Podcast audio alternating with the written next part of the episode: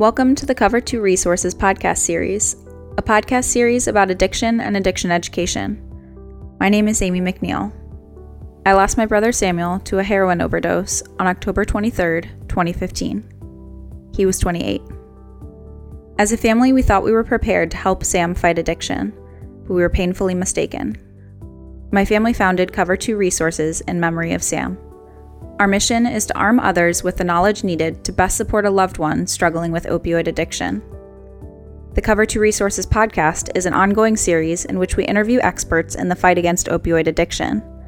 It is made possible through donations and sponsorships from concerned individuals or organizations. If you want to help in the fight against opioid addiction, please consider donating or sponsoring the Cover 2 podcast. Go to cover2.org for more information. This podcast is available on iTunes, Google Music, Stitcher, and via RSS feed. Simply search for the full name, Cover 2 Resources, on your platform of choice. Thank you for listening.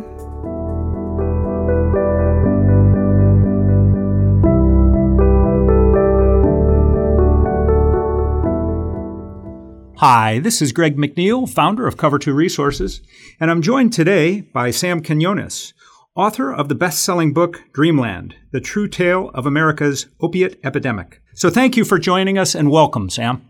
Uh, my pleasure, Greg. Good to be here. Yeah. So, first question How did you decide on the name Dreamland for your book? Well, it was not the original title. I, I uh, uh, this is the beauty of um, of, of, reporting.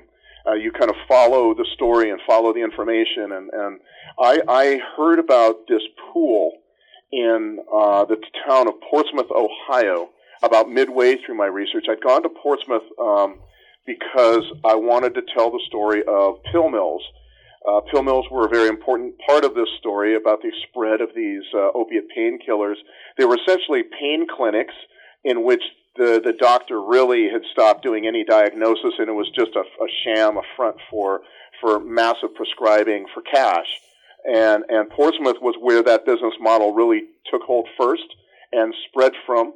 And so I went there thinking I would do a story. A couple of days in Portsmouth would be enough. And what ended up happening was I began to focus really a whole lot on that town because it was a town that was very much like a lot of others where this problem had started. And and um, I began to hear about this gorgeous, beautiful football field sized swimming pool, pool that held the town together for many years when it was a really a thriving community with lots of jobs and a bustling main street. Well, one of the things about the town that was beautiful was it had this gorgeous, enormous swimming pool where it, it used acted as a babysitter. It was very they had like class distinctions basically faded because everybody looked the same in a in swimming trunks and life itself kind of took place there. You grew up at this pool. And the name of the pool was Dreamland.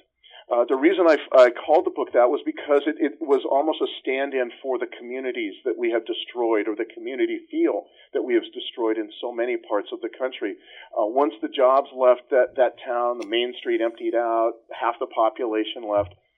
Uh, the pool itself was was no longer could no longer, I guess, be supported, and they destroyed it and they dug it up and uh, they put in a strip mall. Basically, there's an O'Reilly's Auto Parts there now, and a big, big sea of asphalt. And um, it seemed to me a crucial moment, though, in this story because it's with that that the town loses almost its what you might call a societal immune system that might keep problems at bay when you have the, a place where everyone knows each other and sees each other outside and, and gets along better or worse, they kind of get along and it's kind of a babysitter for a lot of people, all in a very communal aspect. Once everybody is, t- that's taken away, everybody retreats indoors, isolated, fearful, afraid of the outside, that's when a problem like opiate addiction really takes hold. And that is the story of many, many parts of America. So I really named the book that because Dreamland in Portsmouth, Ohio really is the story of many parts of America, it seemed to me. Yeah, sure. That and that really works. So Dreamland provides amazing insight into how a series of events conspired to create the opioid epidemic. So let's talk about some of those events and why they were so important. First of all, Dr. Jick's letter. Can you speak to right. that?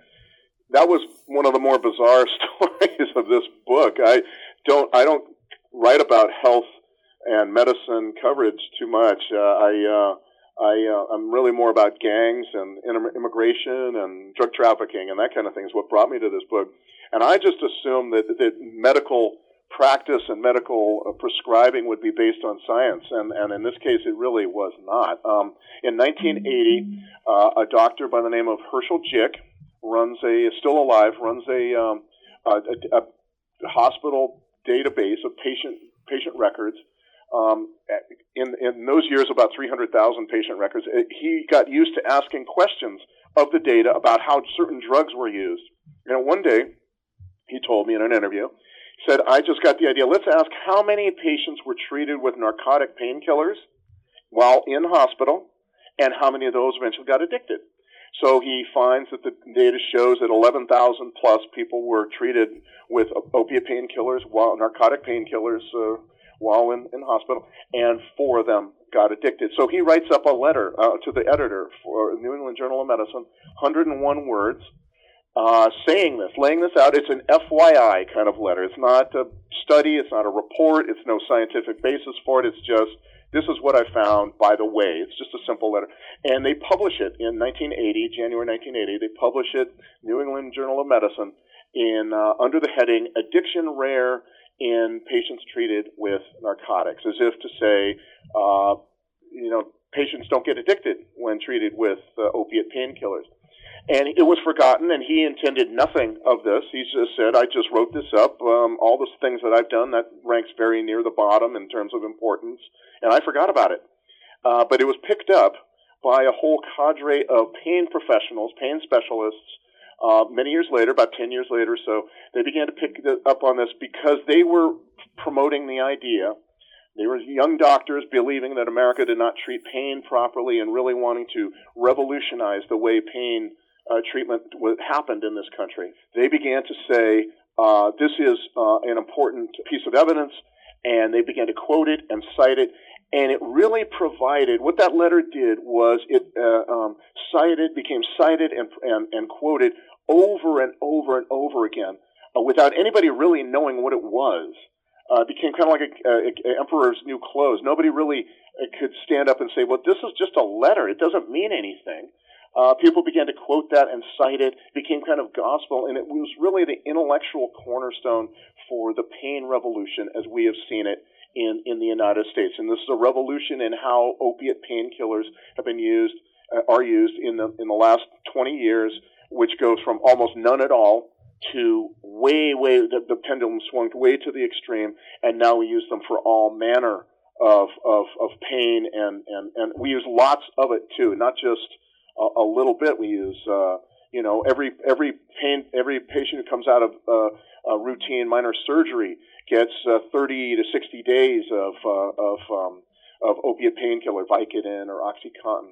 But and that, so that was very important to the to the story I was trying to tell. This change, and I, when I got into it, I began to realize this is one little letter was fundamental in changing the minds because it was what, quoted so many times. If you look on Google Scholar and you look up Porter and Jick, which is the name of this letter, you will see that uh, it's been quoted or cited in, in, in academic, medical academic journals and, and, and reports something on the order of 900 times. This is a little letter. It means nothing. The guy himself said, I didn't intend any of this. Yeah. Other people took my letter and ran with it. And salespeople. an amazing uh, episode in yeah. all this.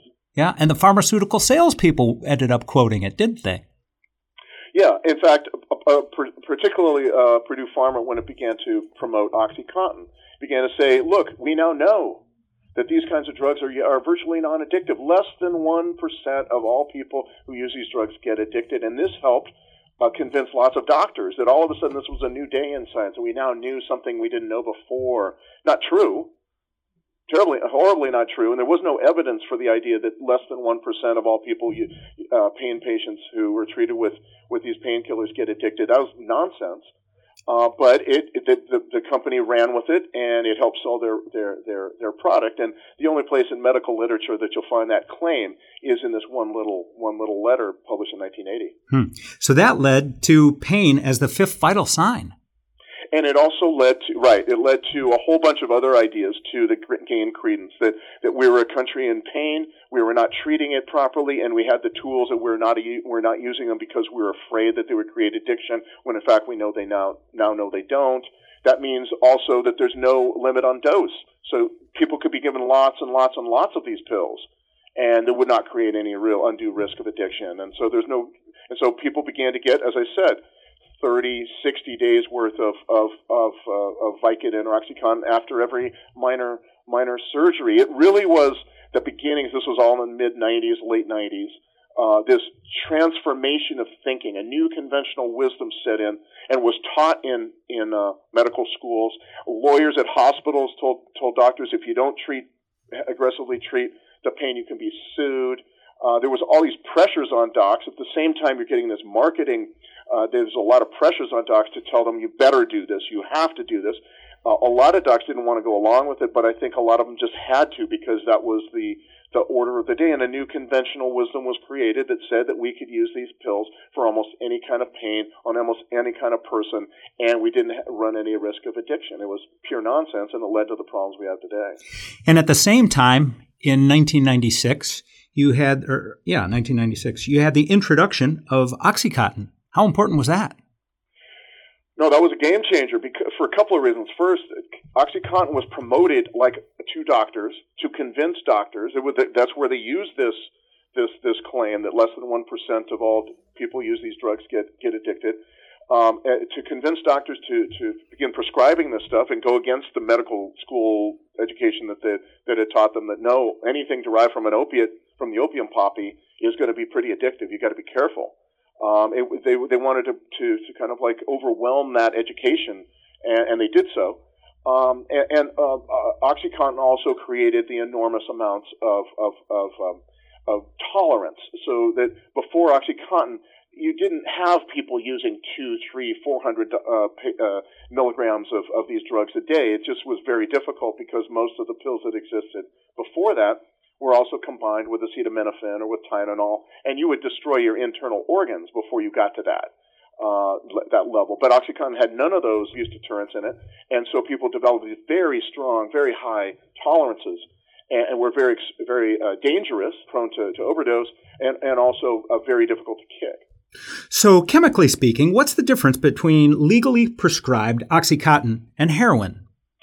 Well, you know, they're not a whole lot. They're all uh, OxyContin really is not a drug. It's a pill that contains a drug called oxycodone. Uh, but they all are all these drugs: hydrocodone, oxycodone, there's a few others, uh, and, and heroin are all derived from the opium poppy. So they're molecularly, they all are similar. They all have similar effects on the brain chemistry. They all create the same euphoria.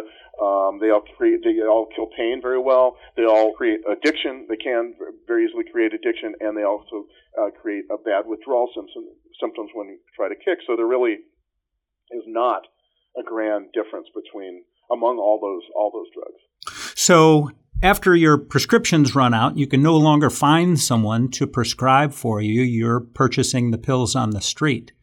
Yeah. Economically speaking, the cost on the street and the difference between a pill for OxyContin uh, and uh, heroin, what's the difference? Well, nowadays it's it's very it's great. Uh, there's a large difference. Um, the pills were uh, you know go in most markets of the United States they go on the street for about well a dollar a milligram usually. Um, and, and, this is where another issue co- coincides is very important, and that is that um, for many, many years in, in, the 20th century, a lot of our heroin, particularly on the eastern side of the United States, came from the Far East, came from Burma, Thailand, Turkey, places like that. Though that heroin arrived very diluted, very expensive, and and uh, was not really particularly good heroin. In the 1980s, all that changed, and all that heroin was supplanted from much more potent and much cheaper heroin coming up from Latin America, mainly Mexico or Colombia, those two countries primarily. And, and so that really took over the market. And so that heroin was much, much cheaper and much more potent. And so people developing this very high addiction to uh, a tolerance level, daily level to, to, to, um, to OxyContin were looking around began to look around for some cheap alternative just as potent or more so than what they were using, but cheaper and at least as available, if not more so. And they found it in, in cheap Mexican heroin coming up from Mexico or heroin coming from Colombia through through Mexico. And, and so that has really created the problem that we have today. I, we would not have a heroin problem in America today were it not for OxyContin. That to me, I think, is very, very clear. That is the bridge from this low dose Vicodin and Percocet to heroin. You don't make that jump on your own. You have her- OxyContin. OxyContin creates that that tend that that high tolerance that makes you look for some uh, cheaper substitute. We I don't think we would have a heroin problem, or at least we would not have the heroin problem to the intensity we have it today, were it not for the cheap heroin that's now coming from Mexico or to some degree uh, from Colombia up through Mexico. You know, there's something though that I still just can't get my head around. You know, back you know, when I was growing up, there were definite social barriers associated with heroin for anybody in my generation. Right. But there are no social barriers today for, you know, people that are, that's say, because, 36 years younger. so, Mean, that's because they all start with the pills. I mean, there's, there's these statistics from the, from the CDC, um, which I think very highly of. It's a terrific organization. They say something like uh, 80% of all people who start use heroin started on pills. My feeling is it's more like probably 95%, close to 100%.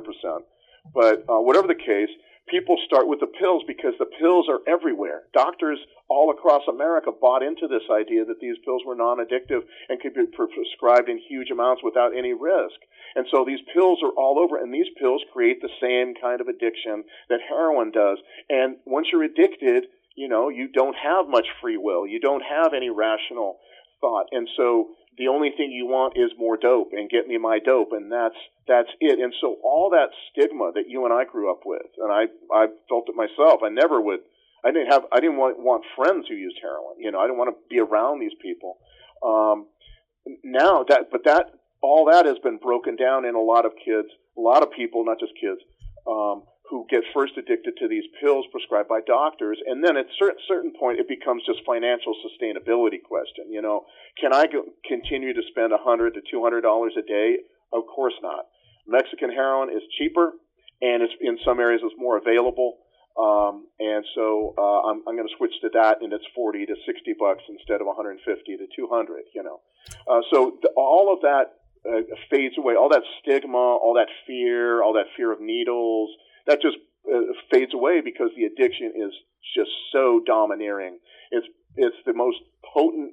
I call I think of it as really the opiate addiction today is one of the the most potent threats to personal freedom that we have in America today because you really do not have any free will once you get addicted uh, uh, to it, and once you make that, and so then you're looking for something cheaper. That's all you care about is a cheaper way of getting the same the same addiction uh, satisfaction, um, mm-hmm. and and the heroin pro- uh, provides that. Yeah.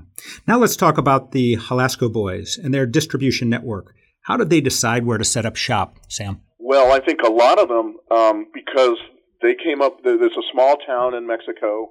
Uh, guys coming up, uh, they learn this system of selling heroin very much like pizza delivery.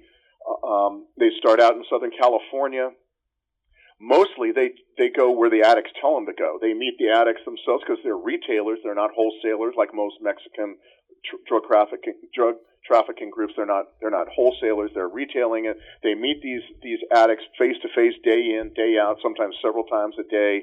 And it's the addicts who be, they befriend them, and they, the addicts will tell them where to go. I met many cases of people saying, well, if you just go to this town, you'll make a million. Well, come with me and help me do this because I don't speak English very well, and you, you're you're an American addict, you know. And and they began to uh, the, the addicts the addicts that, that took them there. They were kind of like their their guides to America, really. Uh, were the addicts who took them to Portland, uh, took them to South Carolina, took them to Memphis, took them you know took them to um, uh, uh, Columbus and so on. And um, and these were uh, uh, addicts who who just simply they got these guys befriended, and in time uh, opened up all the markets to to them. And then, of course, they developed their own uh, system for selling, giving away free samples, did a lot of that, giving away dope in front of methadone clinics. But see, the addicts were the ones who told them about the methadone clinics. The addicts were saying, man, all the addicts, all the heroin addicts in our town, in Salt Lake City, for example, they're all more, one time or another going to be at a methadone clinic. So if you just go there and give away free dope, boom, you'll be you'll be getting customers right and left. But it was really the the the underground. And this is the way the drug trafficking world works, in my opinion. It's not like some GM board of directors making these very calculated decisions. It's one guy saying, "Hey, man, check out this town. You make a killing over there." Okay, fine, I'll do that. You know, and boom, that's how that's how it's that's how it spreads, in my opinion. And they also avoided some of the big towns that you would think naturally, and cities that you would think naturally they'd that's have a I huge thought. market I thought, there. I thought, well, New York, when did Chicago. they go to New York? Yeah. Because I've always thought I watched those movies in the 1970s, you know, French Connection, Serpico. It was New York was the big heroin market, right? Yeah. Well, no, they don't want to go there. Why not? Because there are gangs there. There are entrenched mafias there. There are people with guns who are going to kill them. These are farm boys. These guys don't go to places where there's competition. They want to find no competition. That's that's the capitalist dream. They don't want to be gunslingers and, and notorious mobsters. They don't want that. They want to they want what any small business wants to be able to sell a product without any competition and be able to you know do as uh, uh, do really well that that way. So they avoid New York. They avoid Philadelphia and D.C. and Baltimore, which is kind of our our heroin East Coast heroin corridor. They avo- avoid Chicago. They go to towns uh, that all look kind of the same on a map, that like Cincinnati, Minneapolis, Portland, Reno, uh, Albuquerque, Phoenix, Columbus, Charlotte, et cetera, et cetera, et cetera. And uh, all that are more or less easy to get around. They have a, a freeway system that's got a periphery freeway and then one going north and one going uh, north south, one going east west. It's not that hard to figure out. And the towns are most of them have a fairly sizable Mexican immigrant population, so they can blend in, you know. So no, they avoid that. That was one of the interesting things early on. I realized that they don't go to those places. But if you think of it, think of it in terms of business, it makes a lot of sense. Why would you go to New York City try to break into a market where where people are serious and and and have guns, and you don't? Sure. And they also developed a interesting business model that you described as a pizza delivery business model. Tell us how that worked. Well, I mean, basically, it, it worked basically on business principles. You know, uh, uh, uh, standing around selling heroin it, it exposes you to cops, to uh, uh, other dealers uh, or, or robbers or street street heists, what have you. So they developed early on a, a system of selling heroin like pizza. So uh, an addict, a driver would drive around all day. Uh, he'd have a, a, uh, you know small amounts, usually a tenth of a gram doses of heroin in, in his mouth, wrapped in little balloons. They don't inflate. It's just a little balloon covering, and usually you could get 20, 25 balloons in a mouth. You have a big jug of water, so you could swallow all that down in case the cops stop you. Uh, you have uh, an operator standing by who's directing you to wherever you need to go, and you have an addict, and you circulate the, the, the phone number to all the addicts in the methadone clinics and wherever else. Or you have an addict helping you, sending, telling you, telling his friends, "Hey, this is a new place to get your dope." And the addict calls the operator, and the op- take, operator takes the order, and the operator directs the, the driver where to meet the addict, and it's a, it's like pizza delivery, and it works very very well as a system, particularly particularly if you have access to large amounts of um, of cheap labor, as this town did, as guys from this town did. They had lots of young guys raising their hands. I'll go to Cincinnati. I don't know where Cincinnati is. I don't speak English. I don't care. I just want to drive around uh, for for nine months, and that will help transform my life from being a, a, a kind of a peon uh, avocado farmer or baker uh, and going nowhere job into somebody that that has land or somebody that has uh, nice clothes or a truck or the girls want to talk to. And it was an amazing system. It really uh, was almost unbeatable, and, and it also, but it also, it also served you know, the, the interesting thing about it was it, it was a very, um, it was, it was one that, that was very, you know, it looked like any capitalist enterprise. And it behaved the same way. So whenever, you know, typical a business, when it faces a lot of competition in Southern California, for example, it go, it looks for new markets. Well, these guys did too. A lot of guys got into the business from the same town. They couldn't kill each other because they don't know each other. They know where each other's mothers live. So what do they do? They they move to other towns, and as soon as word got out that that town was good, pretty soon they had to compete with those more more guys coming in from out of town, and and and and so it, it was intensely expansionary. So, and, and they all, sent it all across the, to, to many states in the country. Huh. And in the process, they also emphasized customer service, something right, that's really unheard they all know each other, right? Yeah. They, they can't shoot each other. Yeah, but I mean, they emphasize customer service, follow up with their customers. And that's because they, the only way you're going to take a customer from one of your friends who is in another crew is by doing better service. That's, it, I mean, it's in, entirely keeping with, in keeping with basic capitalist, uh, free market, uh, business uh, principles. Entirely that way. Yeah. You end Dreamland by uh, focusing on the resurrection of Portsmouth and how the community made that happen. My takeaway from that was we as a country can succeed when enough communities say enough is enough and take action to make a difference fighting the opioid epidemic in their own backyard. What are your comments on that? No, I, I believe that's I believe that's true. This is a drug that has thrived on isolation, and we are extraordinarily isolated people now. It seems to me, um, in wealth or in poverty. A lot of you know, uh, we we we have um, we don't go outside. The kids don't play outside. Uh, we have these uh, very superficial connect- connections with social media and the internet and cell phones, but really we don't. You, we all know that that's not a real human connection at all. Uh, we, that's that's obvious to us all. And these drugs, I think heroin is kind of the poster drug of our time. It, it, it's a drug that thrives on isolation, creates more isolation. Every addict wants to be just among other addicts and just isolated and, and not dealing with the real world. Hmm. And I believe the way you find a, a fight a drug based on iso- that, that thrives on, on isolation is through community and it's coming together. But not more than that. It's not a Pollyannish idea. It's more of an idea of coming together, meeting each other, and, and, and understanding what we all have to give to this fight. So public health and cops, not two professions that really have much to do with one another. Very sadly so. They need, they really need to come, come together. I believe we need to enlist um, a whole lot of groups that maybe aren't used to fighting this because this is a community problem. It's it's a drug problem, but it's also a, a community issue. It is really about building community. So PTA needs to be there. Uh, pastors, my God, uh, churches of all kinds need to come together in this. You know, Kiwanis, the Chamber of Commerce, they have a role in, in all this. We don't usually think of drug problems uh, being addressed by Kiwanis Club or stuff in, in a meaning, meaningful way, but I think all of these groups have something to offer. They have energy, they have talent and expertise, they have budgets perhaps.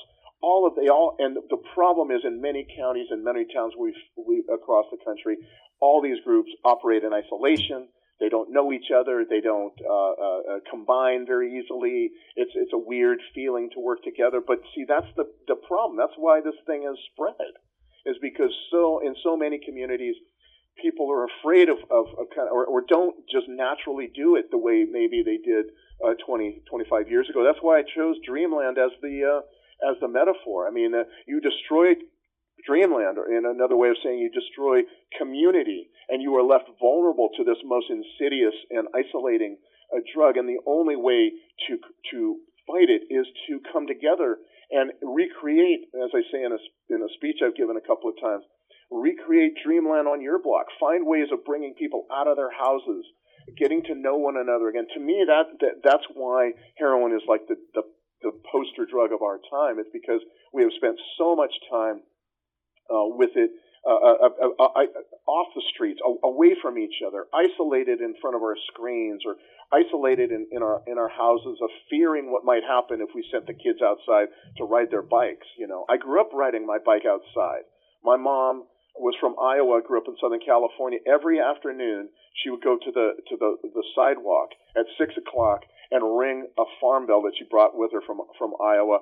And everybody on the street, including of course her sons, knew that we were supposed to come home uh, for dinner. The reason she did that was because she knew that her kids might be anywhere, but one place they were not going to be was indoors in Southern California. And so, but that's changed.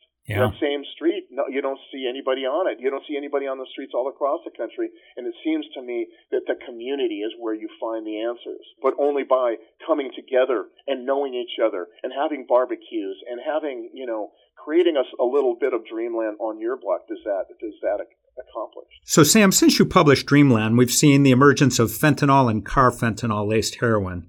How does that factor into the competitive landscape for uh, what you've seen through the Mexican? Well, I just think it's it's the latest, extre- the far extreme of what we've already created. We've got a ton of opiate addicts of one form or another, and um, and these these uh, drugs are uh, uh, drugs, uh, opiates. Uh, well, they're they're narcotics that you can create without any plant involved in the process. They're just a bunch of chemicals thrown together, and, and so it's just the latest kind of permutation.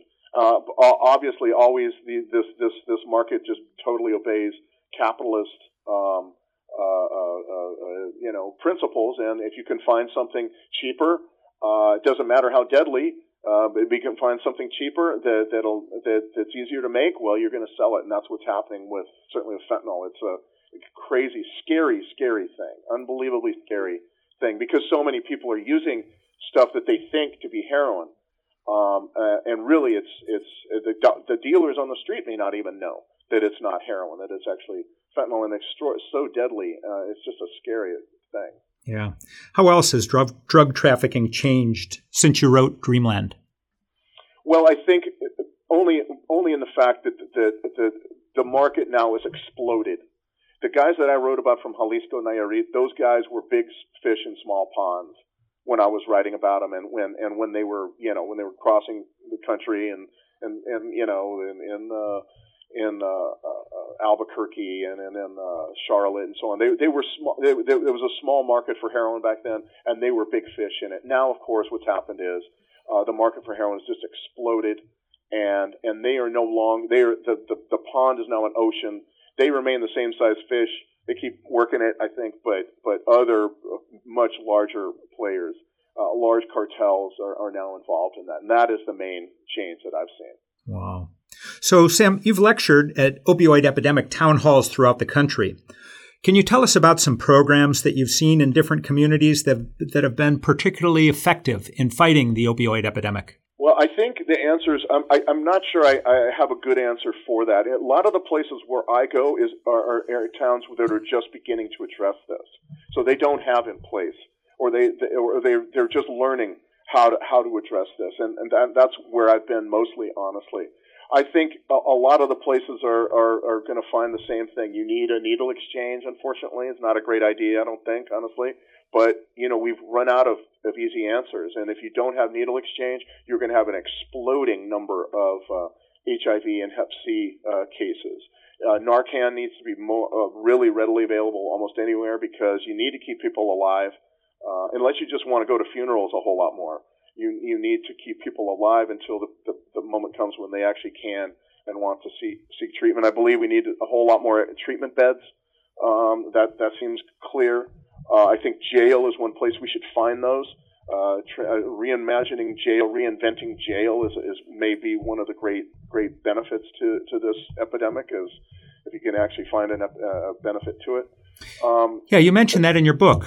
That's yeah. I think I think jail is is a, a place where we need to we need we've run jail one way, and it's been a waste of money the whole time, which is a predatory place, boring, not a lot of productivity going on there, nothing productive, and it's the pl- but it's the place where addicts are really first questioning what they're doing because it's where they first get detoxed.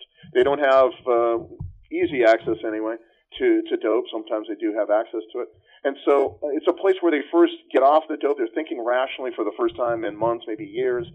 And it's a that very moment when we put them into into a jail where everybody is predatory. There's lots of weird sexual acting out. There's it's it's boring. It's very stressful and boring. I mean, it's it's a weird combination, but none of it's good. And um, in some areas, particularly in Kentucky, I've seen jails are beginning to uh, transform certain pods of the jail into full-time rehab clinics. I think that is really um, a, a one place that really ought to be uh, taken uh, note of. And one thing that really ought to be taken note of. It, it, people need to be able to to find um, uh, something uh, in jail that is not just negative, because it's at that very moment.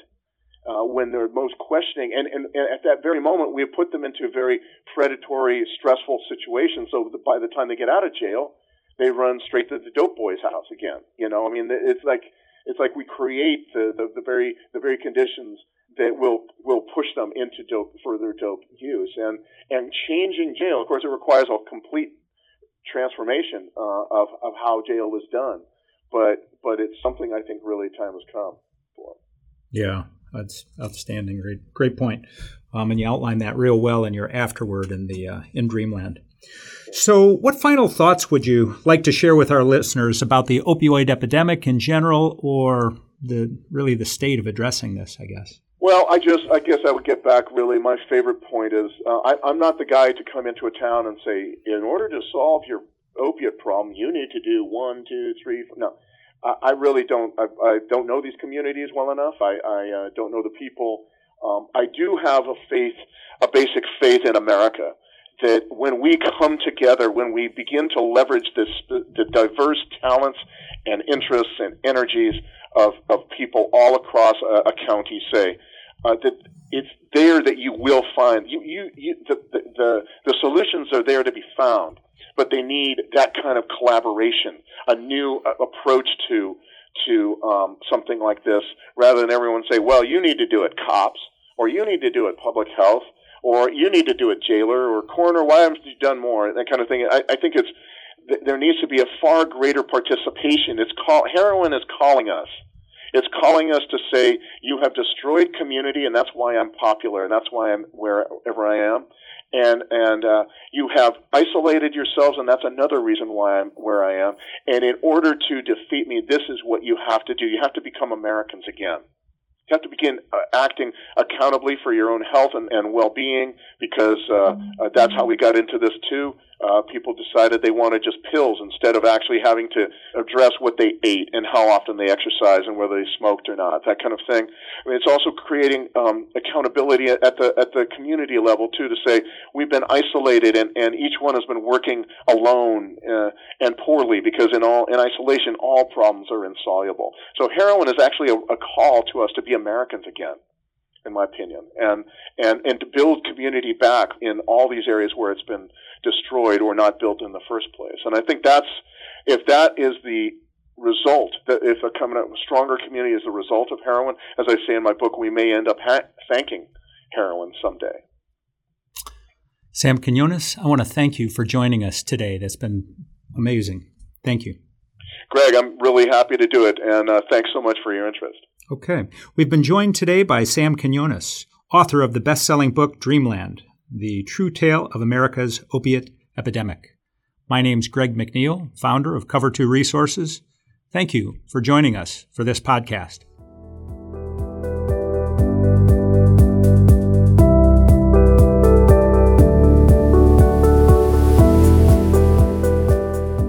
Thank you for tuning in to this episode of the Cover 2 Resources podcast. This episode is a production of Cover 2 Resources and is made possible by listeners like you. With your support, the Cover 2 team can continue to research and broadcast these resources to others in need. If you'd like to donate or to sponsor a future podcast, please visit cover2.org. As always, thank you for listening. Together, we can make a difference in the opioid epidemic, one life at a time.